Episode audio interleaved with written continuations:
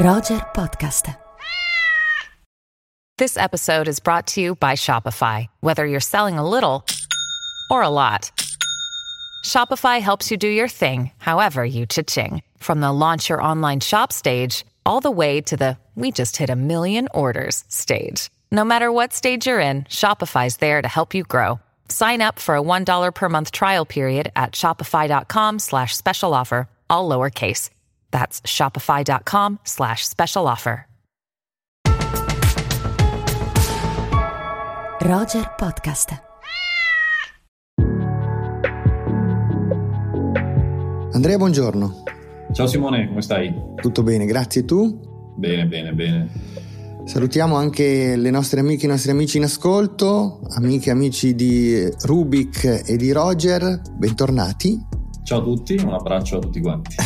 Eh, Andrea, oggi parliamo di tre opzioni di visione, tre consigli, o eh, insomma forse non, non, non li consiglieremo proprio tutti e tre, ma due film in uscita in sala, una, una novità e un gradito ritorno, e poi invece un, eh, una serie di cui parliamo perché è tra quelle che hanno fatto incetta di premi agli Emmy. Sei pronto?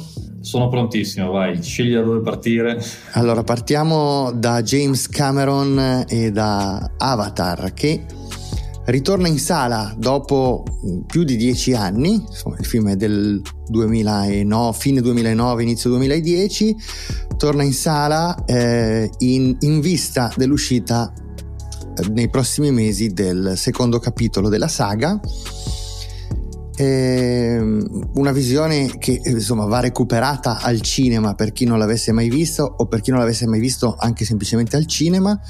Un film che è stato ed è un pezzettino di storia del cinema e che sicuramente amiamo moltissimo che cosa rappresenta Avatar Andrea per te e per la storia del cinema allora, Avatar ehm, per me è stata davvero una visione importante per tante ragioni. Innanzitutto credo sia un film che abbia tanti strati, sia un film che si possa guardare in maniera più leggera, più semplice, più godibile, godendosi l'avventura, insomma, semplicemente. Come un grande spettacolo, insomma. Un grande spettacolo, però io penso siano dei film davvero più profondi tra i blockbuster fatti negli ultimi decenni, perché io ci vedo un po' una grande metafora di internet nella rappresentazione di Avatar, di questo pianeta Pandora in cui tutti quanti sono connessi, in cui noi ci gettiamo proprio con degli avatar, chiamiamoli digitali, dentro questo spazio di connessione e a me sembra davvero molto interessante che il protagonista sia una figura che non ha l'uso delle gambe, diciamo che ha questa disabilità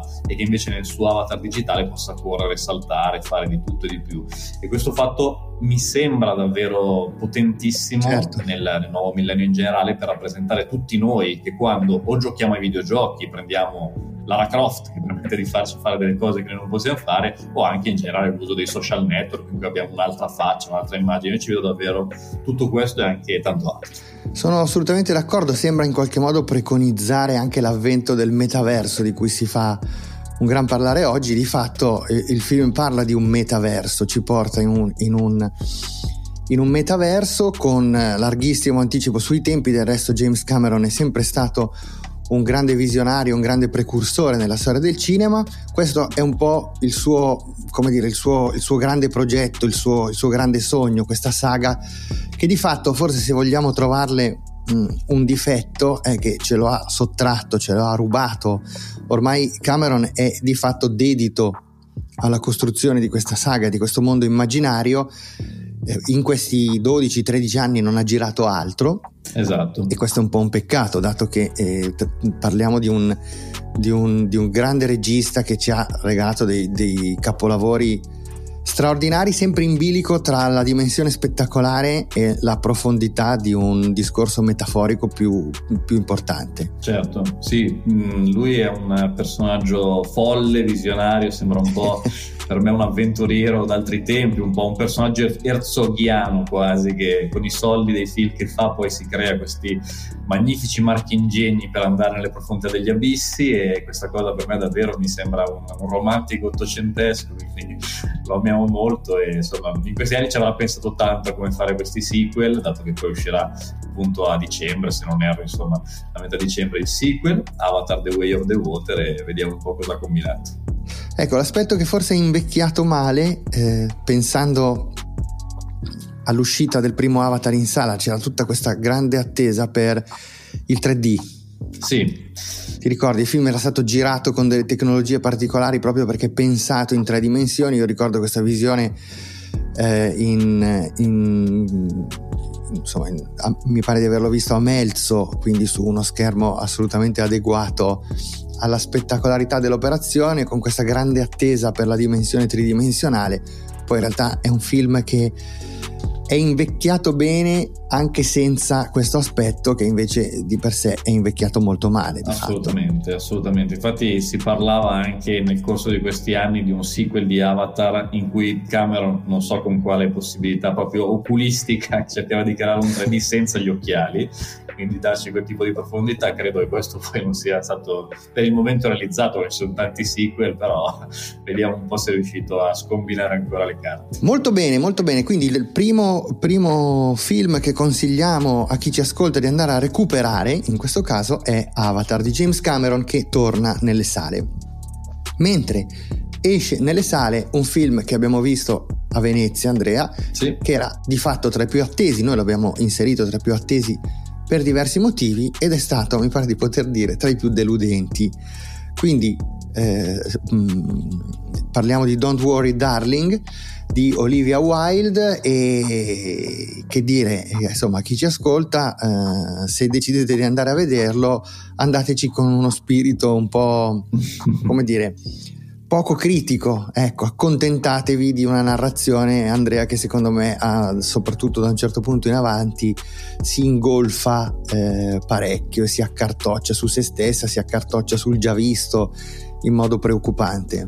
Sì, soprattutto questo secondo me è il problema, il già visto, come dicevi tu, nel senso che siamo di fronte a un'operazione che a livello di trama parla di questo mondo ideale, diciamo così, mondo utopistico forse per, per, qualcuno, molto meno per altri, ma c'è anche in questa utopia una visione profondamente maschilista che Olivia Wilde va un po' a criticare, perché stiamo parlando di un, di un universo simile anni 50, con queste villette perfette, in questa cittadina della provincia americana in apparenza in cui tutte le case sono attaccate, tutti quanti hanno lo stesso tipo di automobile, tutti i mariti escono alla stessa ora per andare a lavorare a questo misterioso progetto, mentre le mogli stanno a casa pulire la casa, cucinare, quindi c'è chiaramente anche un intento un po' della, della regista di mostrare come probabilmente per alcuni uomini questa sia la vita ideale ancora oggi. Tutto questo mondo poi non vado a svelare cosa succede però sarà una una realtà eh, alternativa, diciamo così, virtuale. Ecco, diciamo, diciamo virtuale, così, anche e, in questo caso è un metaverso. Però insomma ci sono tantissimi elementi che vengono fuori da possibili collegamenti con cose che non sono tanto delle citazioni, ma proprio delle scoppiazzature un po' sparse che vanno da The Truman Show a WandaVision addirittura a mio parere per certi versi, quindi insomma ci muoviamo su territori sì, sì. Po' banalotti. Ecco. Sì, forse la cosa ancora più grave è che per la prima mezz'ora il film costruisce, come dire, un'attesa eh, intorno a questo mistero che sembra mh, mm, crescere di minuto in minuto e poi eh, davvero quando il mistero si svela la reazione è di, di grandissima delusione perché è davvero tutto già visto e visto peraltro molto meglio, mi sento di dire. Decisamente. Senti invece eh, una delle serie che eh, hanno trionfato agli Emmy eh, insieme eh, alla bellissima Ted Lasso di cui eh, speriamo di, di parlare spe- presto di, di, una imminente terza stagione è eh, White Lotus.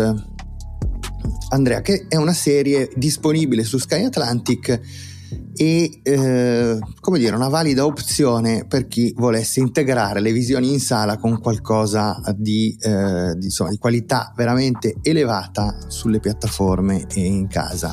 Assolutamente, qui siamo alle Hawaii, siamo dentro un resort di quelli extra lusso, un po' da viaggio di nozze se vogliamo, infatti uno dei protagonisti è proprio una coppia in luna di miele, fi- è una miniserie in sei puntate. Sei puntate, sì. Miniserie collettiva, tanti personaggi in scena, ce la si gioca un po' sui rapporti, diciamo così, tra i clienti di questo resort e il personale, molto incentrato su questo aspetto, è una serie Mm, che possiamo definire una commedia nera, a mio parere si ride molto, si ride anche del, del cinismo dei personaggi, si parla di tante cose che vanno dal, dal, razzismo alle possibilità economiche di certe famiglie, alle crisi esistenziali di tutti quanti, perché è davvero una miniserie mi viene da ridere con tutti i personaggi sotto ansia, sotto Xanax forse anche, c'è sempre un qualcosa di ansiogeno dentro le vicissitudini di ognuno, sia appunto dei personaggi dei clienti sia appunto del personale ed è una miniserie che scorre molto